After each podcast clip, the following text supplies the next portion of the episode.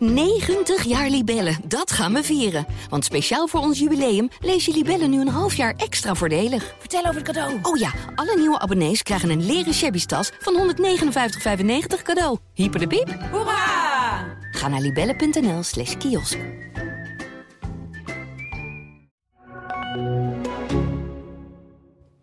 Zitten we hier zomaar opeens aan tafel met Nick Hengelman. Schrijver, oud-keeper van FC Twente, van Heracles, van Achilles, van Ajax, van, van Ajax Cape Town. Nick, welkom. Ja, ja, normaal zeg je altijd uh, dankjewel dat ik hier mag zijn of uh, leuk. Maar uh, ja, ik denk dat ik dit toch wel erg eervol vind, moet ik zeggen. Hoor. Waarom? Als, nou ja, luisteraar van het eerste uur van jullie, de ballenverstand. En nou ja, onlangs een tijdje geleden zijn jullie uit elkaar gegaan. En moet ik ook eerlijk zeggen, dat is het luisteren naar de podcast bij mij ook verdwenen.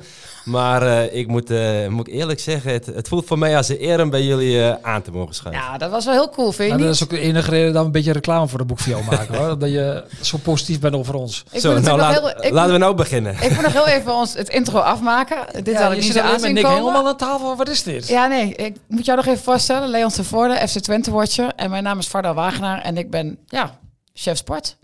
Sinds uh, twee maanden chef van Leon. Ik was toch chef voetbal? Ja, je bent chef van, van de, ook van de recordknop hier. Um, Speciale Nick, aflevering, dat heb je nog niet verteld. Speciale aflevering. Uh, uh, ja, Nick, niet iedereen kent jou. Dat is heel gek, vind ik. Want wij kennen jou al twintig jaar. Jij bent oud-keeper, hebt nooit alleen het eerste van SC Twente gehaald. Nee, ja, dat is eigenlijk het enige smetje. Hè? Dat is het enige smetje. Maar je zit hier om het boek. Je zit hier omdat je net gestopt bent en je hebt een boek geschreven. Schaakmat heet het boek. Um, ik heb het er, ik wou zeggen, ik heb het hier voor me liggen, maar ik heb het nog niet uit mijn tas gehad. Maar uh, het is een, uh, een, een, boek over jouw carrière.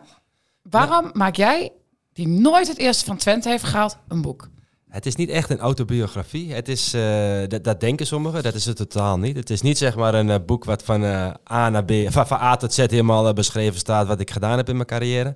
Het is eigenlijk een, gaat het over de laatste half jaar dat ik denk aan stoppen.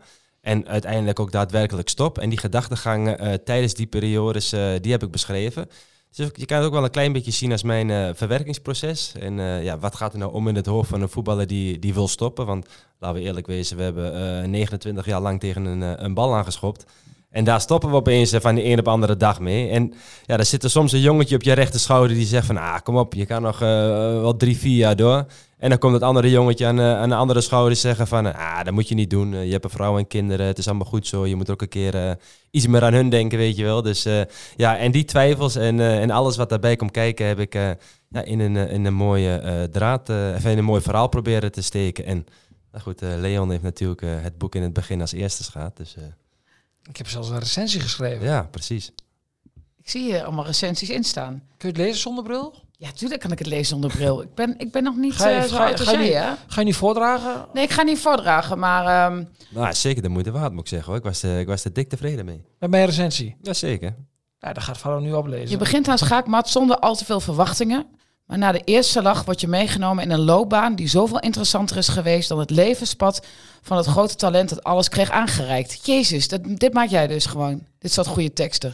Ja, maar als ik dit, uh, de, de druk voel van, van jou als chef voor de krant, dan kom ik tot hele mooie literaire dingen. Nee, dit is echt mooi. Dit is dus, uh, zijn echt mooie woorden van Leon. Ja, ik stond er echt van te kijken. Ik was er erg... Uh, oh, je was verrast, ja? Dat ik nou, ja, goed. ik, ik hoor je natuurlijk altijd op de podcast en dat ik daar zulke mooie literaire uitspraken van jou kreeg. Ja, ik voelde ook wel de uitdaging. Ik denk, ik moet, ik, ik moet een boek van een schrijver recenseren. Ja, dat, dat, daar voel je wel een beetje van, ja, het, het is toch een beetje de Harry Moelis van Twente.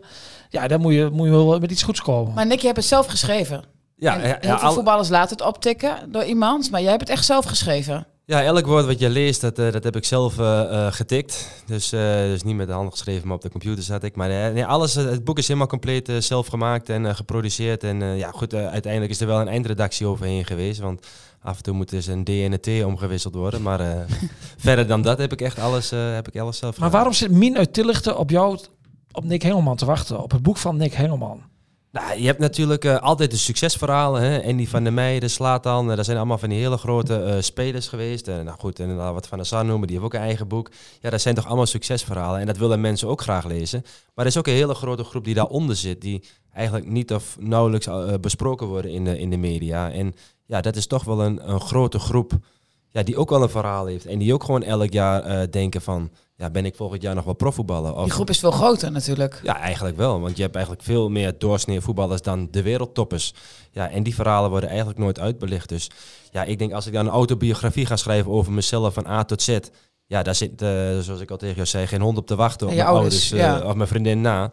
Maar als ik er nou eens een verhaal van maak over wat er nou in een hoofd van een, van een voetballer die eigenlijk nooit wat anders heeft gedaan en denkt aan stoppen. Want ja, je stopt van de een op andere dag. En ja, dat, is, dat, dat, dat doe je toch niet zomaar. En ja, die gedachtegoed en ja, goed, ik kreeg laatst ook een, een de, de recensie van een staantribune staat er ook in. Ja, in het licht van hoe ik het geschreven heb en het verhaal, die heeft hij eigenlijk nog nooit eerder eh, gelezen of, of gezien. Dus ja, dat is wel iets wat ik probeerde uniek te maken aan het verhaal die ik eh, wilde vertellen. Kijk, want als jij zegt, oh, je hebt over Slatan, zo'n boek dat verkoopt zichzelf. Eh, jouw boek waarschijnlijk niet, omdat mensen jou niet goed kennen. Het, verdient het wel, maar dat, ja, je moet het echt nu gaan eh, reclame voor gaan maken. Je hebt een oplage van duizend. Ja, nou, ik heb natuurlijk een paar uitgevers eh, gesproken en eh, die zeggen allemaal, dat moet je niet doen en daar moet je niet aan beginnen. Maar goed, als mensen dat tegen me zeggen, dan krijg ik al gauw een kronkel en dan denk ik van, hoezo moet ik dat niet doen, weet je wel. Dus ik heb, ik- heb er geen honderd besteld, maar gelijk duizend. Want goed, een paar honderd is in, in de boekenwereld al best veel om als eerste keer te, te doen. Maar goed, ik, ik zet graag de, de, de lat hoog, of ik leg die la- lat graag hoog. En ik denk, ja, Goed, op een gegeven moment als het gaat lopen, en dit is ook een vrij uniek verhaal, denk ik. Want ja, je komt het niet heel vaak tegen. En ja, als dan mensen zoals jullie daar ook een handje aan mee kunnen helpen, dan, eh, dan komt het beste bij Je bent wel een terecht. slimme rakker, want ik kom je overal een beetje tegen. Volgens mij zit je deze week ook nog in langste lijn in Hilversum. Hoe doe jij dat? Ja, hoe doe Wat, ik eh, dat? wat, eh, Ja, dat, dat is misschien dezelfde vraag aan mensen ik bij al die eh, clubs ben terechtgekomen. Je moet gewoon bellen, je moet af en toe een beetje brutaal zijn. En ja, nee heb je, ja kun je krijgen, denk ik altijd maar. En, ja, bel als je Eva Jinek op? Heb je het nummer van Eva? Ja, ik, eh, de laatste wij bij elkaar zaten, kwa- was ik net een bericht naar Humbert de Tan aan het sturen. Ja, dat klopt. Heeft hij al geantwoord nu? Hij heeft, eh, hij heeft niet geantwoord. Wat ik heb, eh, arrogant, hè? ik kan ook niet helemaal geweigerd door uh, Hubert Tan. Ja, die staat ook op de zwarte lijst nu. Dus, eh, Sorry. Goed, Ja, wie nog meer? Wie staat er weer? Wie heeft nog meer?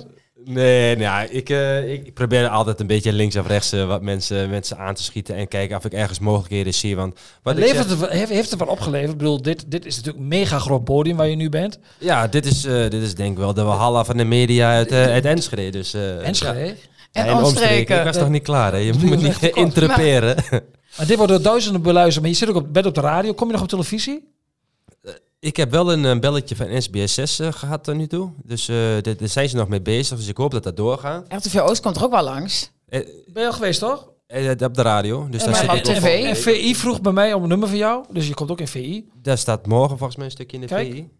Dus, eh, Maar, want eh, even een bruggetje maken. Jij zegt net van ik bel iedereen. Hè, dat doe ik. Zo ben je dus ook bij Ajax terechtgekomen. Zo ben je ook bij Ajax Cape Town terechtgekomen. Jij hebt gewoon Andries Uldering, die destijds trainer was, een appje gestuurd.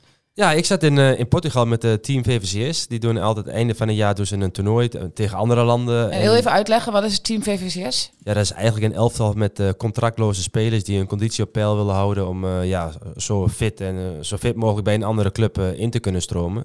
Die zijn toch wat vaak de spelers die wat later in, het, eh, in, het, in de voorbereiding aansluiten. Dus ja, ik vond het altijd wel belangrijk om iets fitter te zijn dan, dan de rest. In ieder geval fit aan te komen bij de club. Dus eh, ja, daar deed ik eigenlijk... Volgens mij staat in het boek, eh, noem ik me zelfs een eh, zelfbenoemd erelid van de VVCS, omdat ik er zo vaak aan mee heb gedaan. Maar we- voorbereiding. Maar we zaten in Portugal en eh, ik zag dus dat Andries Uldering zijn contract bij Ajax Kaapstad verlengde. En ja, ik denk, ik stuur hem gewoon een berichtje. Ik zeg, Andries, van harte gefeliciteerd. En als je nog een keeper zoekt, misschien kan ik hem zelfs nog wel even bij halen. Ik hem zo snel... zal ik hem eens even gauw opzoeken voor je? Ja, even snel doorpraten, want Ja, mensen die ja, kijken ja, niet, hè? Ze klopt, zien alleen, Maar luisteren die, heb ik, maar. eh, die heb ik dus een berichtje gestuurd van, eh, zoek je nog een keeper? En, eh, en hij, hij wou eigenlijk net, eh ja, Jody February was dat volgens mij dat hij heette. En die, die wilde dus met hem door, maar die ging uiteindelijk naar Sundowns, Sundowns. Dus die moest op een gegeven moment moest hij doorschakelen. Ja, dus ik belde eigenlijk precies op het goede moment. Hij zei, ja, ik zoek een keeper. Hans Vonk, die belt je vanmiddag en dan... Was op dezelfde dag dat jij het appje stuurde? ja, dus eh, echt met, denk ik met twee, drie dagen eh, hadden we alles eh, besproken. En toen vloog ik daarna vloog ik weer terug naar Nederland. Hij zegt, als je dan in Nederland komt, eh, moet je eigenlijk doorgeven of je dat zou willen, ja of nee. Nou goed, nu heb ik nog een vriendin die altijd nadenkt voordat ze wat doet. Ik ben het, ben het tegenovergestelde. Maar goed, hier waren we wel vrij snel over uit dat we dat, dat we moesten doen. En hoe lang ben je toen in Kaapstad gebleven? Eh, ja, ik heb ongeveer anderhalf jaar gezeten daar. Natuurlijk door de corona-gedoe daar, eh, in- met lockdowns en allemaal. Dat is totaal niet te vergelijken met hier. Daar mocht je de voordeur niet uit. Hier mochten jullie volgens mij alles nog doen. Had je wel uitzicht op Tafelberg of niet? Ja, ik had een eh, prachtig huis daar. Dus ik keek over zee, over de Tafelberg. Ik had eh, wat dat betreft niks te klagen. Eh, Behalve dat je de voordeur niet uit mocht. Ja, dat je zit je ernaar te kijken. Eh, Maar je- dit heb je zelf geregeld. In het boek ben je eigenlijk wel meedogenloos over zaakwaarnemers. Ja, voetballers kunnen niet met en kunnen niet zonder zaakwaarnemers. En als jij bijvoorbeeld een speler als uh, noem maar wat Ibrahimovic bent, ja, dan heb je, dan, ja, dan kunnen wij zelfs nog de mooiste clubs voor hem regelen. Dan is dat niet zo moeilijk. Maar als je in een, een categorie speler bent zoals ik, is het best lastig, want je moet toch een nieuwe club voor die jongens zoeken. En ja, je krijgt vaker nee dan, nee dan ja, want ook ik heb elk seizoen denk ik wel honderd keer nee gehoord. Nou, je zit te wachten op die ene ja en die komt dan altijd wel, zeg ik. Dat kwam ook altijd wel gelukkig. Maar goed, dat, dat is toch moeilijk. En ja, ik had altijd het idee, als ik er zelf niet achteraan ging, ja, dat ik dan gewoon uh, weer terug naar de bandes moest of zo. Maar vond je dat lastig om dan die mensen te appen of, of te bellen? Of zeg je, had je dat eigenlijk geen, uh, voel je niet echt schaamte of gêne? Ligt er een beetje, ligt er een beetje wie het is. Kijk, als je Edwin van der Sar is toch wel dat je denkt van, ja, dit is wel Edwin van der Sar, weet je wel. Maar goed. Het, je had zijn nummer. Ik, uh, ja, ik heb eigenlijk iedereen's nummer in de voetbalwereld. Dat oh, is, uh, kan dat dan? Ja, dat is zo geregeld, hè. Maar ja, daar maar, staat ook wel beschreven, in, daar staat ook het beschreven in het boek uh, nog een, een, kleine passage met Frans Hoek. Ja, die zich dan uh, redelijk druk maakte omdat ik zijn, zijn, zijn, nummer had. Maar, ja, ik heb eigenlijk iedereen's nummer. Hoezo maakt hij zich druk om, daar druk om? Nou ja, grote Frans Hoek ja, wordt gebeld sorry, of geappt door Nick Hengelman. Dat kan toch echt niet? Ja, alsof dat Frans doe je Hoek niet. zo groot is. Houdt nee, ja, nee, dat is dit de dit koning van ik kan, keeperschilder. me, ik kan me wel voorstellen dat als, als, uh, als je best wel een grote bekende bent... en Frans Hoek is natuurlijk gewoon de keeperstrainer van het Nederlands elftal... En Ja, best dan ben je geen grootheid hoor. Nee, maar wel gewoon een grote naam. Ben je gewoon een trainer. Nou ja, goed. Uh, hij, hij vindt het misschien vervelend uh, als mensen hun privé-nummer hebben. Dat is misschien voor zijn familieleden en zo. Dus uh, dat hij misschien nog een tweede telefoon voor... Geef zijn nummer eens. die hem wel even. die heb ik verwijderd. Maar we gaan even terug naar Edwin van der Sar. Want jij zegt, dat is dan toch nog wel een dingetje. Maar Edwin van der Sar, die appte jij. En die hapte ook toe. Want toen werd je opeens trainer van Ajax. Ja, uh, sorry, keeper. keeper. keeper. Was die wel heel wanhopig hoor, niet? Ah, vind je me zo slecht dan? Nee, valt best mee. Oh, ja. Jij wordt onderschat, maar daar kom ik misschien straks wel op terug als we Oké, okay, oké. okay. Nee, maar goed, het is wel, ja, dat is wel verrassend dat Nick Hengelman bij, zelfs, ik geloof zelfs dat de hoofdtrainer verrast was dat hij op veld zag staan, toch? Ja, Erik ten Hag. Ja, nou ja, goed, weet je, het, uh, nou, ik zou nog de sterkste vertellen. Uh, ik, ik tekende mijn contract bij Ajax en heb ik nog even een week laten sluimeren, terwijl het al getekend was. En toen ging ik naar de keeperstrainer van uh, René Stam, dus de keeperstrainer van Ajax, tweede toen. Ik zeg maar, weten jullie eigenlijk wel dat ik onder contract sta bij jullie? Want hij begon over, nou ga je vanmiddag dit doen en moet even kijken voor volgende week. Ik zeg, en weet je eigenlijk wel dat ik onder contract sta hier? Hij zegt, dat meen je niet. Ik zeg, we hebben het vanmorgen nog over jou gehad in, uh, in de teammeeting. Nergens niemand over een contract. Nou, ja, ik, ik zeg, je hebt me de rest van het seizoen uh, erbij, zeg ik. maar, want, want jij hebt dus van der Sar en die, die hapte dus toe dat jij uh, trainers, trainingskeeper zou worden. Ja, maar wat is een trainingskeeper? Kijk, ja. was Sander Bosk ook een trainingskeeper bij Ajax? Ja, dat, ja nee, dat, dat, vraag ik aan jou. Ja, ik, ik vind het een beetje een neerbuigend woord. Dat heb jij zelf gebruikt, hè? Ik, heb, ik belde jou altijd namelijk bij elk, hè, voor de luisteraar. Ik heb Nick ongeveer twintig keer geïnterviewd in zijn, zijn carrière. Bij elke club waar je naartoe ging. Waarvoor dank, waarvoor dank. en, um, jij was eigenlijk een beetje een zaakwaarnemer. Ik was eigenlijk een zaakwaarnemer. En toen, dat heb jij zelf toen aangegeven. Ik, ik, ik, ik word niet een, uh, ingezet in wedstrijden, maar in trainingen. Nou, kijk, als je gewoon heel realistisch bent, dan ga je, kun je er gewoon vanuit gaan dat ik niet Onana eruit keep. En ook Maarten Stekelenburg niet. En ook Kjell Scherpen niet. En, ah. nou goed, ik vond Kjell erg, uh, erg goed bij Ajax, moet ik zeggen. Hoor. Ik vond alleen Kortaski was ik niet zo uh, van onder de indruk. En ja, er zijn dus vier keepers die daar voor je op de lijst staan. En, en er speelt er maar eentje. En er zitten er twee op de bank. Dus ja, er moet echt wel heel wat geks gebeuren. Mocht ik uh, in moeten vallen bij Ajax 1. Maar ja, de laatste wedstrijd voordat ze kampioen worden officieus dan uh, bij AZ, zou ik eigenlijk op de bank zitten. Ik had mijn tasje al bij me. Ik uh, was al helemaal klaargemaakt om uh, naar de arena te moeten. Want Kjell Scherpen was geblesseerd. Hij had ook de hele week niet getraind. En op de dag van de wedstrijd zelf gingen ze kijken of het nog kan. Nou, die hebben ze volgens mij een pil of twintig in de mik gegooid.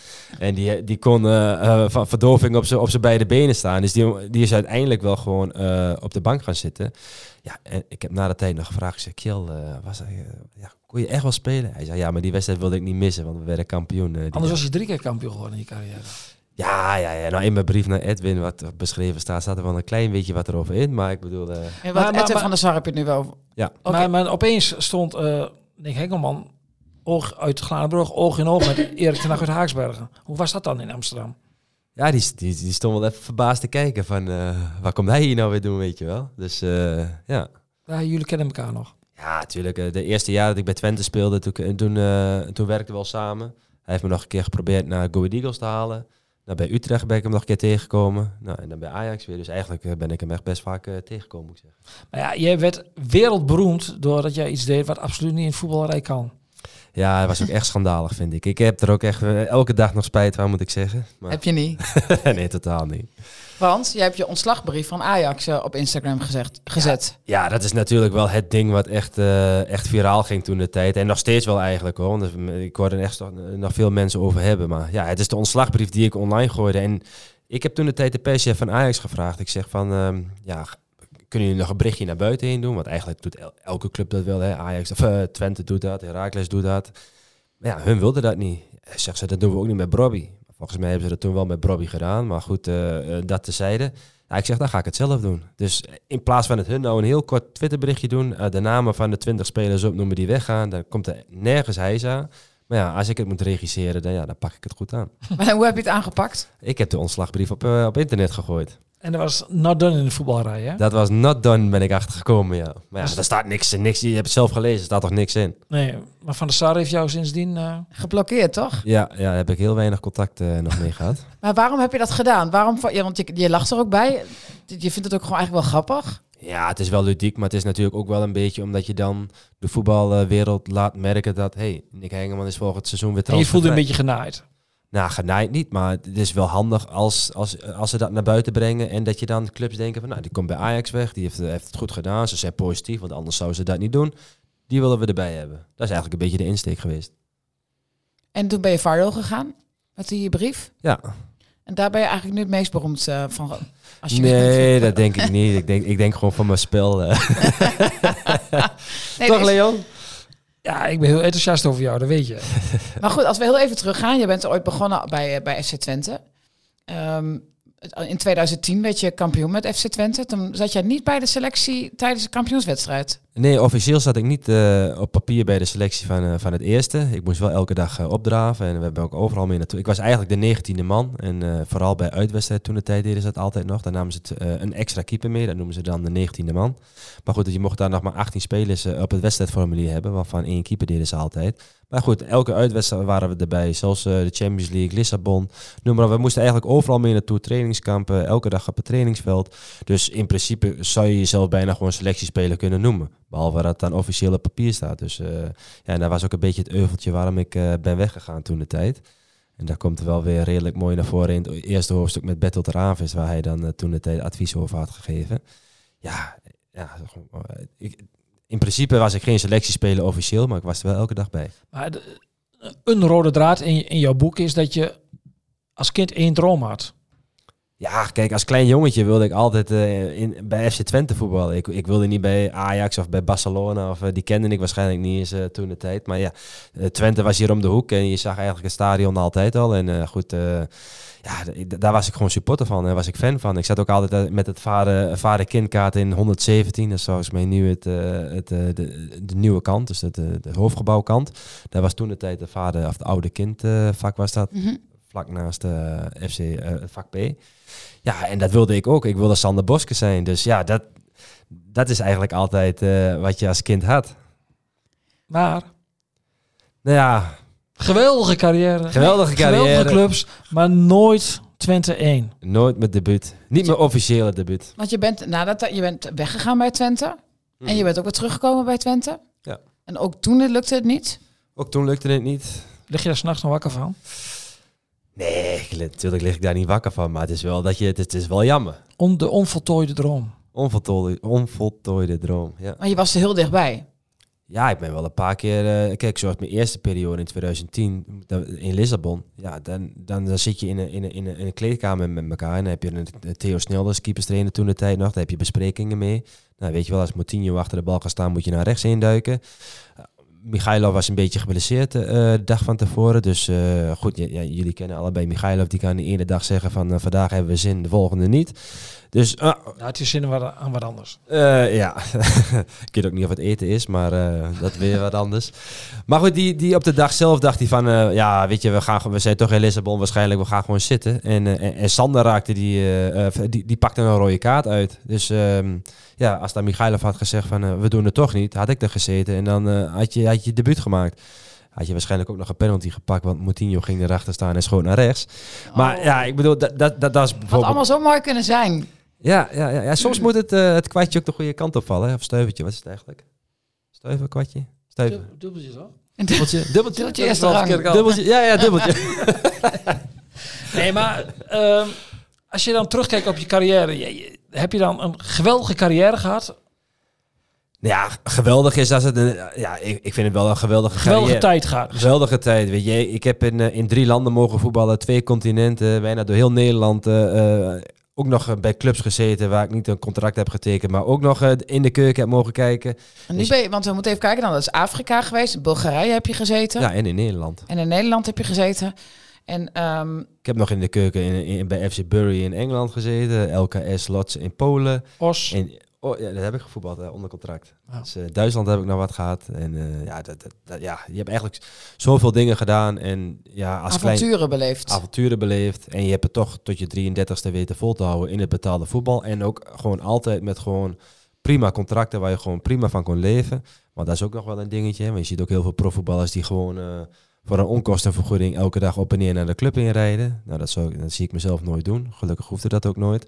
Maar goed, dat is best wel een prestatie op zich, denk ik. Absoluut. Als we even, ja, Nee, ga, ga, ga je gang. als we e- even heel snel een paar dingen in volgevlucht eh, mogen doornemen. De leukste club. Eh, ja, in, in welke zin? Nou, waar heb je het, eh, het leukst gehad? Wat vond je de mooiste tijd? Ja, de mooiste tijd is Zuid-Afrika. En dat is bij Ajax Kaapstad. Maar dat komt ook gewoon omdat ja, je bent daar basisspeler. Je komt in een, in een prachtig land. Want ik denk dat er geen mooiere stad in de wereld is dan Kaapstad.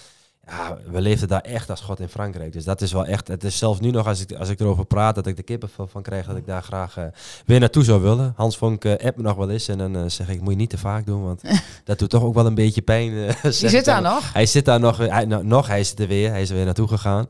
Ja, dat was wel echt onze mooiste tijd. Ook Meest helemaal dramatische club? Achilles 29. Want, Ja, ik zeg heel hard want, maar die had ik op mijn lijstje staan. ja, dat is Dat is heel eigenlijk, gretig. Ja, heel gretig. dat is eigenlijk een amateurclub in het, in, in het betaalde voetbal. En er zijn natuurlijk ook wel een paar clubs in de, in de in het hoe zeg, eerste divisie die zich daar eigenlijk mee kunnen meten. Maar ik ben ooit een keer teruggepakt door een journalist, want dat was in mijn AGOV-tijd. Zo zijn journalisten niet. Ja, Ja, nou, absoluut niet rankeneus. Nee, nee, nee. Jij, jij niet, Leon. Ga door. Maar dat was. ehm, ik had in een interview gezegd van eh, stop elk willekeurige toen de tijd nog topklasse in de eerste divisie en die eindigt stijf onderaan. Kijk, want er kwam natuurlijk naar aanleiding van de KNVB-beker en dat ze wel eens een eh, eerste divisieclub eh, eruit kegelden. Ja, ik, ik was gewoon heilig van overtuigd dat die het niet zouden redden in, de, in een competitievorm. Ja, en toen ben ik toen een keer naar eh, Achilles 29 gegaan. Die pro- eh, promoveerde van was het toen al topklasse of tweede divisie? Maar goed, die gingen naar de eerste divisie voor het eerst. En toen zijn we stijf onderaan geëindigd. En daar heeft hij me daar later nog wel een keer o- over gebeld. Maar jij zei, Achilles was echt de krochten van het voetbal ook.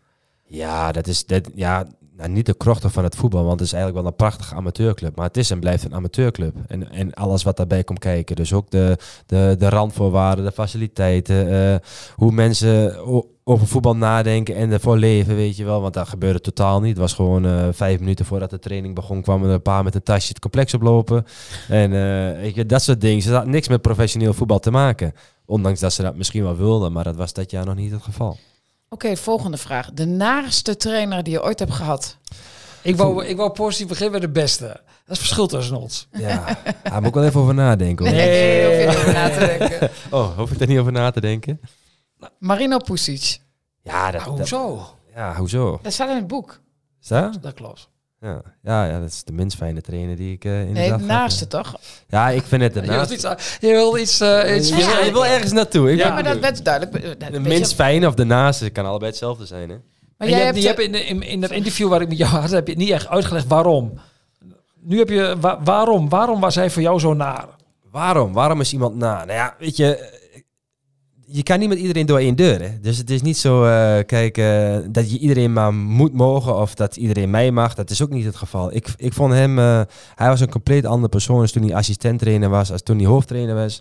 Misschien heeft het ook wel een beetje met de druk die die, die toen ervaren. Niet dat ik dat, dat dacht, maar goed, of denk, maar dat, dat zou ook eventueel kunnen.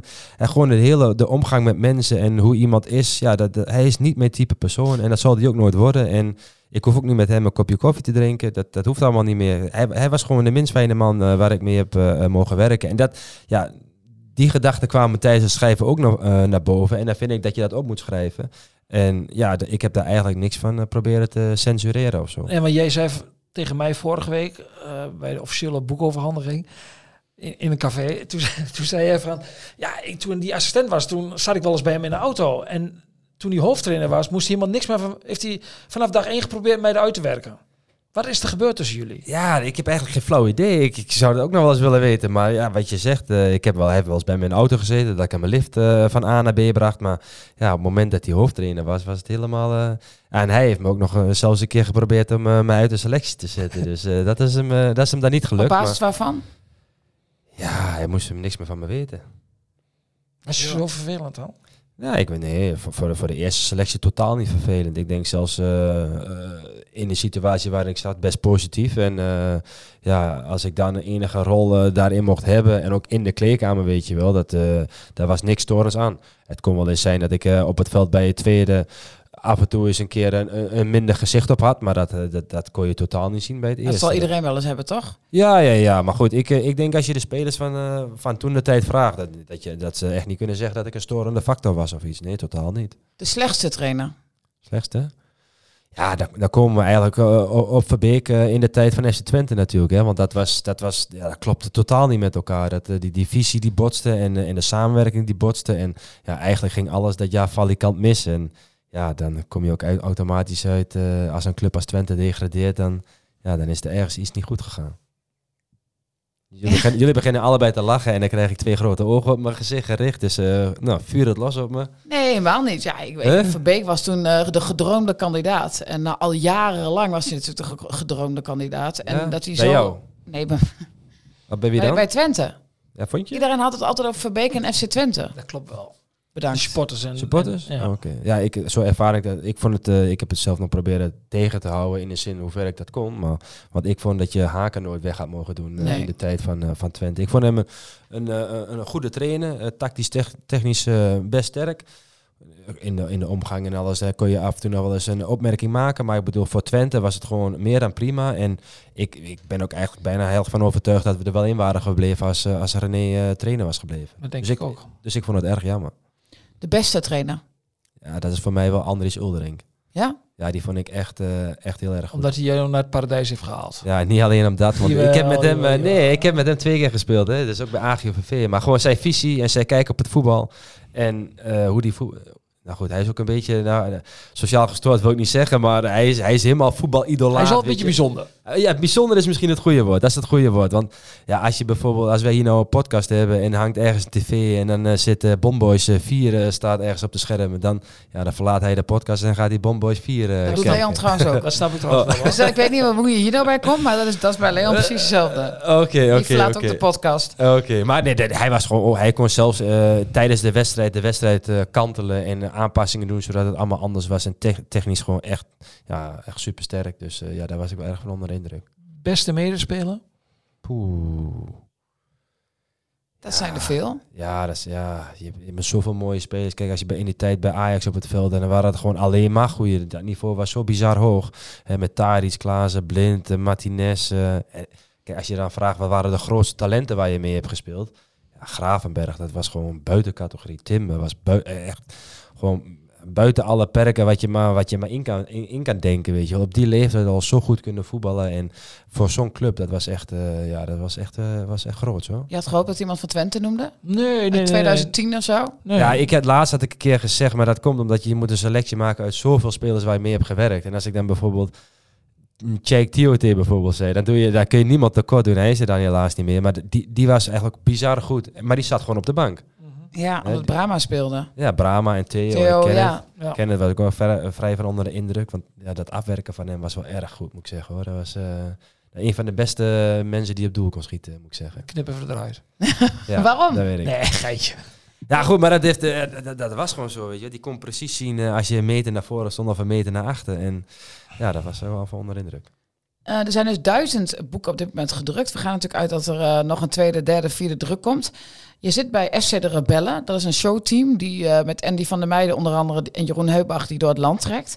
Maar wat ga je verder doen? Ga je, ga je de voetballerij weer in? Ga je schrijver worden? Het is trouwens wel leuk dat je erover begint over de rebellen. Want eh, ja, ook Verbeek heeft geleerd van zijn fouten. Hè? Hij stelt me nu tegenwoordig altijd op. Hij, hij is trainer van de Rebellen. Maar, maar, maar heb je reacties op het boek gekregen van, van mensen die jij misschien wel tegen de schenen hebt geschopt? Bijvoorbeeld je zaakwaarnemers, gebroeders Eikenkamp, ben je niet positief over? Je bent niet positief over Verbeek, over Pusic. Heb je reacties gehoord? Nee, eigenlijk helemaal niks. Nee? Ja, ik heb wel negatieve reacties gekregen. Daar zijn er wel een paar van in de inbox eh, gekomen. Maar niet van eh, de mensen die in het boek staan. Nee. Wel in de voetballerij? Ja, gewoon eh, met nul volgers. Je kent ze wel. Oh ja, wat Dus, zeggen ze dan? Ja, ja, ja, je kent het zelf wel. Dat ze echt allemaal boos zijn. En ook de Feyenoord supporters zijn boos dat ik uh, benoem. Feyenoord Maar- supporters boos?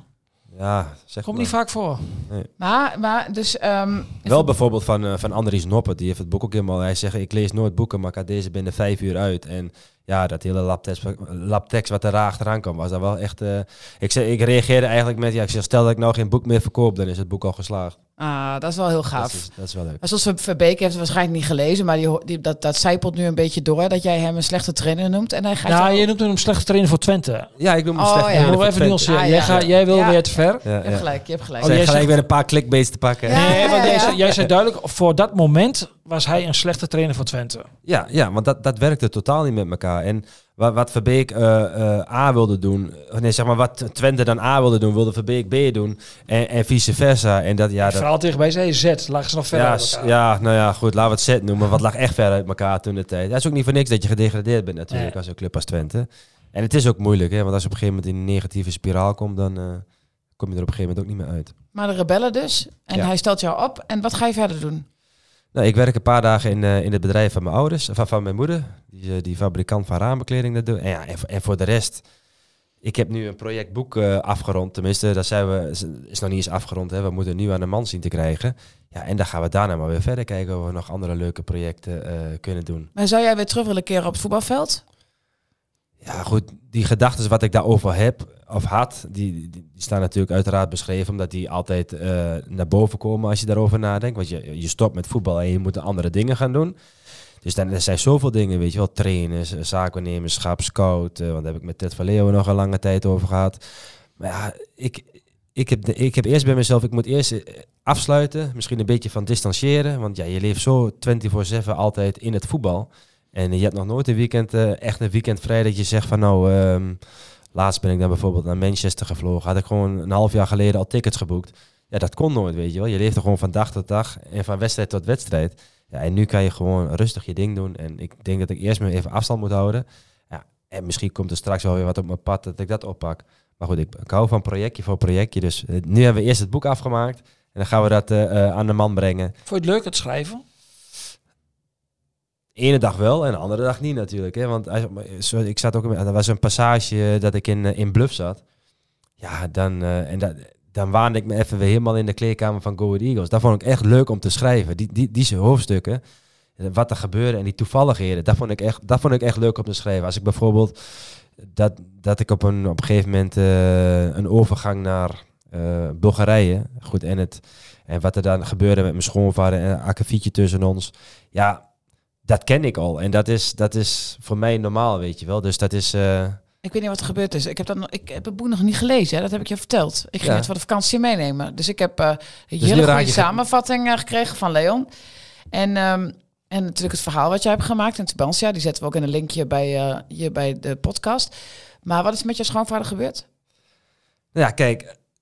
Als voetballer heb je ook met een gezin te maken. Hè? Dus je Ja. hebt een vrouw, je hebt kinderen. En je vrouw heeft weer ouders. En wij hebben ouders. En ja, op een gegeven moment...